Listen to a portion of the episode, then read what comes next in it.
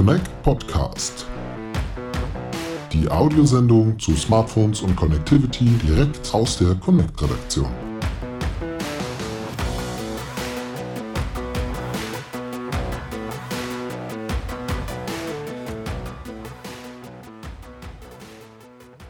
Ja, herzlich willkommen bei uns auf der Connect Conference und bei uns äh, im Connect Conference Podcast.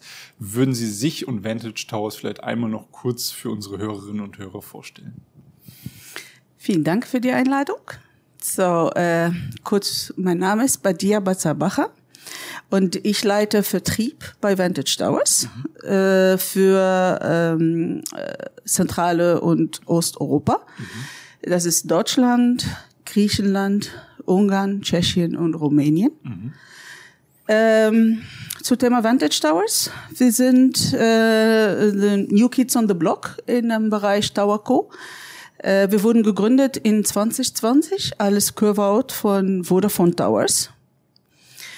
Und äh, jetzt äh, mittlerweile sind wir ähm, seit ein paar Wochen jetzt äh, äh als Teileigentümer bei uns ist auch KKR und GIP eingestiegen, zusätzlich zu Vodafone. Mhm. Ähm, was wir machen als Vantage Towers, äh, wir äh, sind präsent in zehn europäischen Ländern.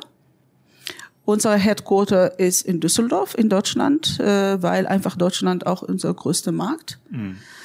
Ähm, wir bauen, betreiben äh, und vermieten Flächen in äh, Towers. Entweder sind das äh, äh, die große Tower, die man so auf die Straße sieht, wir nennen sie Ground-Based Towers, oder sind das auf den Dächern, äh, die kleine Konstrukte, was Sie sehen, die kleine Towers auf den Dächern.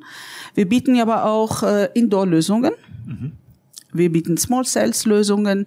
Also alles, was drum geht, Konnektivitäten zu enablen, zu ermöglichen. Äh, wir betrachten uns als eine Neutral Host. Äh, was bedeutet das? Das heißt, wir bieten unsere passive Infrastruktur zu allen Marktteilnehmer, die einen Business äh, haben, deren Equipment einfach auf unsere Tower zu platzieren. Mhm. Ähm, damit äh, automatisch sind unsere Kunden nicht nur die Mobilfunkanbieter, da sind unsere traditionelle äh, Kunden, also wie ein Vodafone, Telefonica, eine Deutsche Telekom, äh, eine 1 und 1, alles was äh, äh, an Mobilfunkanbieter auf äh, speziell auf dem deutschen Markt gibt. Aber auch wir bieten unsere Infrastruktur, passive Infrastruktur für zum Beispiel IoT-Anbieter, Media Broadcast äh, mhm. Kunden, aber auch ähm, Critical Infrastructure, also wie 450 Connect als Kunden. Also wie gesagt, wir sind ein Neutral Host und bieten diese Infrastruktur zum Mitnutzen für alle Marktteilnehmer. Mhm für alle die unglücklichen armen Leute, die dieses Jahr nicht in Dresden sein könnten, konnten, können Sie vielleicht nochmal den Vortrag ähm, äh, Connecting the Dots, ähm, Unlocking 5G's Full Potential nochmal kurz in den Kernthesen vielleicht für uns ja. zusammenfassen. Ja, für die armen Leute, die heute nicht dabei waren, gerne. ähm, äh, also unsere der Kern der Aussagen für die, äh, für die Präsentation ist eigentlich, dass 5G nur in den Massenmarkt gehen kann, wenn man eine solide äh, Antwort hat zu der Bedürfnisse in der passive Infrastruktur.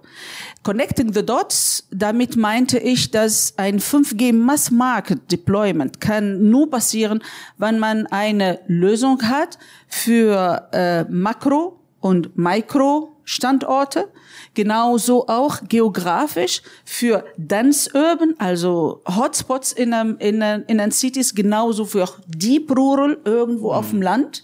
Genauso auch, man braucht für 5G eine Lösung für Outdoor, genauso gut wie Indoor auch, weil man weiß, dass eigentlich der größte Teil der Kommunikation findet Indoor statt. Das heißt, und wir wissen, dass 5G einfach technisch Challenges hat, in den Indoor-Bereich äh, physikalisch das Signal sich durchzudrängen. Daher ist es super wichtig, auch eine Lösung dort anzubieten. Und zwar in einen, und das ist äh, der Kern-Message hier, in eine ökonomische und ökologische vertretbare Art und Weise. Was heißt das? Ähm, wenn wir einen 5G Mass Deployment haben wollen, dann würde es heißen für unsere Kunden, dass sie viel CapEx investieren müssen. Weil passive Infrastruktur aufzubauen braucht CapEx und braucht Zeit. Deswegen kommt diese Kernmessage von einem Tower Co von Vantage Towers hier, ist, dass wir, das, das magische Wort heißt Co-Location, Mitnutzung der existierenden Infrastruktur.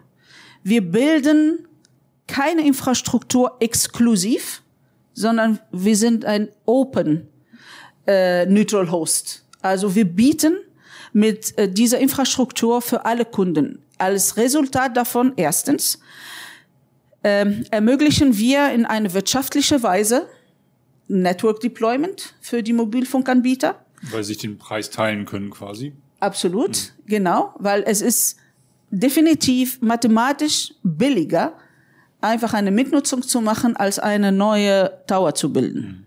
Das ist von einer reine wirtschaftliche Weise. Und das hat als Konsequenz natürlich, dass man auch unsere Kunden helfen und damit auch den unsere Bürger, Mitbürger helfen, dass sie auch Konnektivität, Coverage und Capacity bekommen, wo es früher wirtschaftlich nicht machbar war. Also wir öffnen diese Möglichkeiten. Genauso auch heute Morgen in einer Konferenz der CTO von, äh, von Telefonica, Malik Rao, hat auch gesagt, dass es einfach unglaubliche äh, Wachstum an, äh, an Data Traffic äh, da ist und dass sie un wirklich eine äh, große Summe hatte erwähnt im Sinne halt von CapEx, die man äh, benötigt, um den Network jedes Jahr äh, weiterzuentwickeln.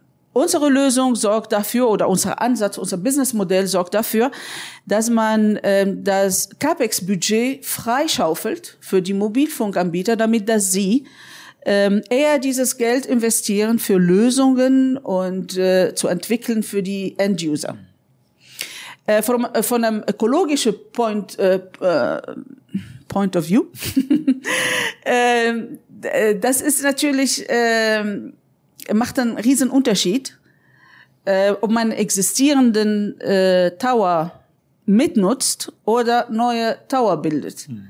Und wir wissen auch ganz genau, dass es äh, heutzutage auch nicht mehr so einfach geworden, dass man auch Baugenehmigungen bekommt, wo es bereits schon einen anderen äh, Tower steht. Ist das tatsächlich schwieriger geworden, deswegen auch für, für Ihr Unternehmen irgendwo neue Tower zu bauen? Oder gibt es da weniger Bürokratie, mehr Bürokratie in der letzten Das Zeit? ist unterschiedlich. Wir haben keinen, äh, keine ähm, einheitliche Bild. Hm. Jedes Bundesland macht's anderes. Generell, es ist aber in Deutschland dauert es viel zu lange, bis man eine Baugenehmigung bekommt. Hm. Egal wo. Es gibt ein paar Bundesländer, machen es etwas schneller, andere äh, etwas länger. Aber generell, ich glaube, wenn ich denke, dass es, äh, weil wir ja tätig in äh, zehn europäischen Ländern sind, dann können wir einen Benchmark machen. Wir wissen, in, äh, in Portugal dauert zwei Monate. Okay. Wenn man in zwei Monate keine Antwort bekommt, hat man automatisch eine Baugenehmigung. Oh, das ist auch ein System. ja, das ja. ist, das ist, es macht halt wirklich mal einen Unterschied, ne? Ja. Also ähm, ich, ich glaube, wir haben noch eine, eine Menge noch Hausaufgaben zu tun hier in Deutschland, die wir dann nur gemeinsam ähm, erledigen können. Und äh, ich hoffe, dass wir auch äh, in der Zukunft ähm, etwas erleichterte Prozesse und digitalisierte Prozesse. Ähm, heutzutage schleppt man immer noch Tonnen an Ordner für eine mhm. Baugenehmigung. Also das ist, also es gibt ein Entwicklungspotenzial noch hier äh, in, in der Richtung, dass wir mhm. uns da äh, verbessern. Also das ist ähm, das ist generell eigentlich die äh, die Kern äh, die Kerne äh, Messages, äh, die man hier gibt. Also ich denke mal mal alles, was in einem Tower Co Bereich im Moment in Europa läuft, äh, gibt eine klare Antwort. Das ist äh, wir sind ein paar Jahren liegen wir ein bisschen hinter USA. In USA ist selbstverständlich, dass man jetzt Tower Co's einfach alle Towers sind im Eigentum von einem äh, von einem Tower Co's. Hier in Europa gehen wir gerade diese Entwicklung und es hat, ähm, wie gesagt, aus verschiedener, also von verschiedenen Aspekte macht es absolut Sinn. Hm. In welchem EU-Land bauen Sie gerade die meisten Tower? Kann man das sehen? Deutschland natürlich. Deutschland, okay. Natürlich. Mit Abstand ist der deutsche Markt auch größte Markt mhm. in, äh, in Europa. Mhm. Und das ist auch ähm, unglaubliche Wachstum, das es äh, hier auch äh, stattfindet. Obwohl es Absolut. bürokratisch nicht ganz so einfach ist und äh, Portugal, da ja, können wir uns quasi eine Scheibe von abschneiden, aber trotzdem der, der größte Markt immer noch. Absolut, ja. weil es einfach ähm, die wirtschaftliche Kraft äh, hier ist mhm. sehr groß. Mhm. Äh, die Population hier, also Anzahl der Bevölkerung hier ist auch äh, groß. Also Deutschland ist mit Abstand unser größter Markt. Sie haben die Netzbetreiber und die anderen Firmen schon angesprochen und auch die Gemeinsamkeit, das gemeinsame Zusammenarbeiten schon herausgestellt. Haben wir letztes Jahr auch schon gehört, dass sich viele Unternehmen eigentlich gewünscht haben, dass da noch mehr zusammenwächst. Wie sehen Sie da die Entwicklung? Ist das Zusammenarbeiten besser geworden? Ist die Kommunikation untereinander besser geworden? Oder gibt es da immer noch Bedarf für Verbesserung? Ähm, ich denke, wir sind auf einem Journey. Es ist ein Weg. Es wird von heute auf morgen ähm, keine große Änderungen jetzt oder Wunder passieren. Aber ähm, ich bin auch persönlich einen, ähm, ein, also einen überzeugte, dass es wir schaffen, wir können es nur zusammen schaffen. Mhm es wird nie eine alleine äh, das schaffen. Also deswegen, ähm, ich plädiere immer für, für ähm, Zusammenarbeit in einem Ökosystem, damit das ist für alle Beteiligten, es kann nur für alle Beteiligten Vorteil sein. Wie gesagt, wir haben viel Bedarf noch, Nachholbedarf an vielen Sachen. Und äh, wir sind auf einem guten Weg, aber ähm, es ist noch ähm, noch ein paar Schritte noch vor uns. Mhm. Aber ich merke es von unseren Kunden selber, auch die äh, Mobilfunkanbieter, die sind ja alle, alle die Mobilfunkanbieter sind unsere Kunden. Ähm, die haben es erkannt. Und äh, heute, Malik Rao heute Morgen hat einen Satz gesagt, ähm, den habe ich mir sofort notiert. Er hat gesagt, I love infra, infrastructure sharing. Mhm. Also, und das ist eindeutig. Also, der Message ist schon angekommen. Und äh, wie gesagt, er hat auch selber gesprochen, das ist ein 40 bis 45 Prozent Wachstum an, äh, an, an, äh, an äh, Datenvolumen. Äh, und ähm, den kann man einfach nicht mit unseren jetzigen traditionellen Wirt ähm, ja, ich, ja, was auch immer an Lösungen äh, bewältigen. Mhm. Man braucht neue Ansätze wenn es in der Vergangenheit dann vielleicht das große Problem war, erstmal überhaupt diese Message in die Köpfe der Leute zu bekommen, wenn wir da auf einem einigermaßen guten Weg sind, wo ist dann der nächste große Stolperstein? Was müssen wir als nächstes schaffen, damit es wirklich noch besser vorangeht? Was ist die nächste Hürde? Absolut, was wir vorhin besprochen haben, dass wir einfach diese Prozesse vereinfachen, hm. dass die Genehmigungen schneller gehen. Bürokratieabbau. Ja, genau das ist, äh, glaube ich, wirklich ähm, sehr, sehr, sehr, wichtig. Äh, und natürlich auch ähm, Tower Co. als eigenständiges äh, Business auch ähm, äh, weiter zu fördern. Äh, das ist ähm, immens wichtig. Äh, weil das ist ähm, eine Lösung für viele der Herausforderungen wir haben. In meiner Präsentation habe ich auch darüber gesprochen. Wir sprechen viel über 5G, Echtzeit, äh, Smart Cities, alles. Alle diese ohne eine solide passive Infrastruktur kann nicht passieren. Und eine Smart Cities, ohne dass man innovative passive Infrastruktur hat, sprich, in meinem Fall habe ich über zwei Beispiele, die wir jetzt ähm, in Spanien äh, äh, haben als Pilotprojekte, wo wir ähm, die Mülltonnen äh, draußen einfach umgewandelt haben in Smart Mülltonnen, wo wir drin auch äh, Small Cells hosten können, ohne dass man visuell einen Impact mhm. auf den Stadt hat. Weil es ist ganz wichtig, wenn unsere Mitbürger nicht mitgehen, dann würden wir es auch nicht schaffen. Also wir müssen eine Lösung finden, die für die, äh, für die Bürger akzeptabel und, äh, und für unsere Kunden wirtschaftlich. Mhm. Also der optische Footprint, soweit es geht, soll reduziert werden, Absolut. damit es für den Bürger ja, akzeptabel, akzeptabel ist. Ja. Weil ähm, am Ende uns geht's darum, egal was wir hier machen, also außer der wirtschaftliche Aspekt, geht's darum, die Lebensqualität von unseren Mitbürgern zu, äh, zu verbessern, wenn wir über Smart Cities reden. Mhm. Ja, Also wir reden hier über Messung für Air Quality, äh, ähm, äh, Traffic Light, Steuerung, äh, Echtzeit. Äh, wir reden über autonomes Driving at certain point. Und das alles kann nur kommen, wenn, ähm, wenn wir eine, eine solide passive Infrastruktur haben, mit integriert in dem, in dem Stadtbild. Mhm. Äh, und nur dann sind wir in der Lage, wirklich über, ja, ähm, also Smart Cities zu sprechen, die wirklich auch Nutzen mhm. äh, in Scale bringen. Ne?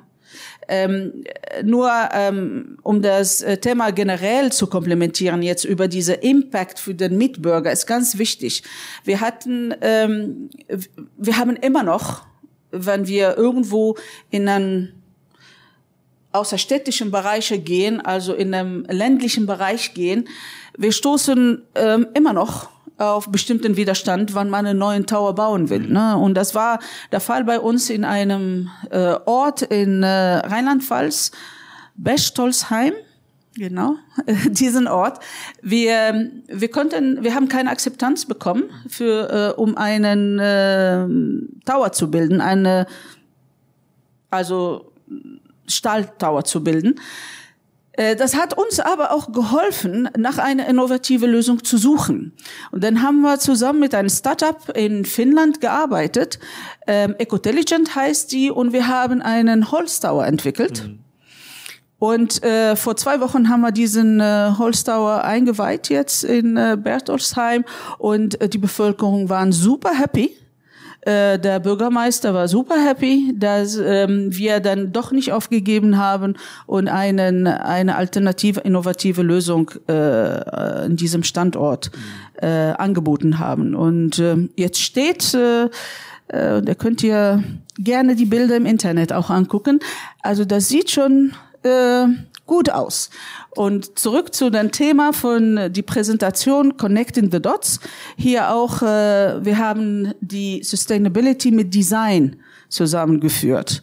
Und äh, dadurch ist diese Holztower jetzt entstanden. Das Holztower-Beispiel finde ich ein sehr schönes Beispiel, weil es auch wirklich zwei Punkte, die wir jetzt hier gerade in der Konferenz ähm, mitbekommen, auch sehr gut zusammenfasst. Zum einen, zum einen die Kommunikation, dass teilweise durchaus noch Ressentiments vorhanden sind, dass die aber durch Kommunikation durchaus überbrückt werden können. Wenn man sich auf die Kommunikation einlässt, dann kann da eine gemeinsame Basis geschaffen werden.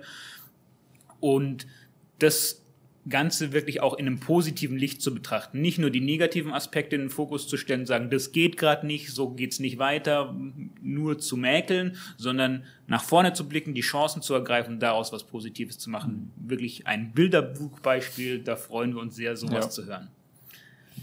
Ja, vielen Dank. Vielen Dank für das Gespräch. Dankeschön. Danke.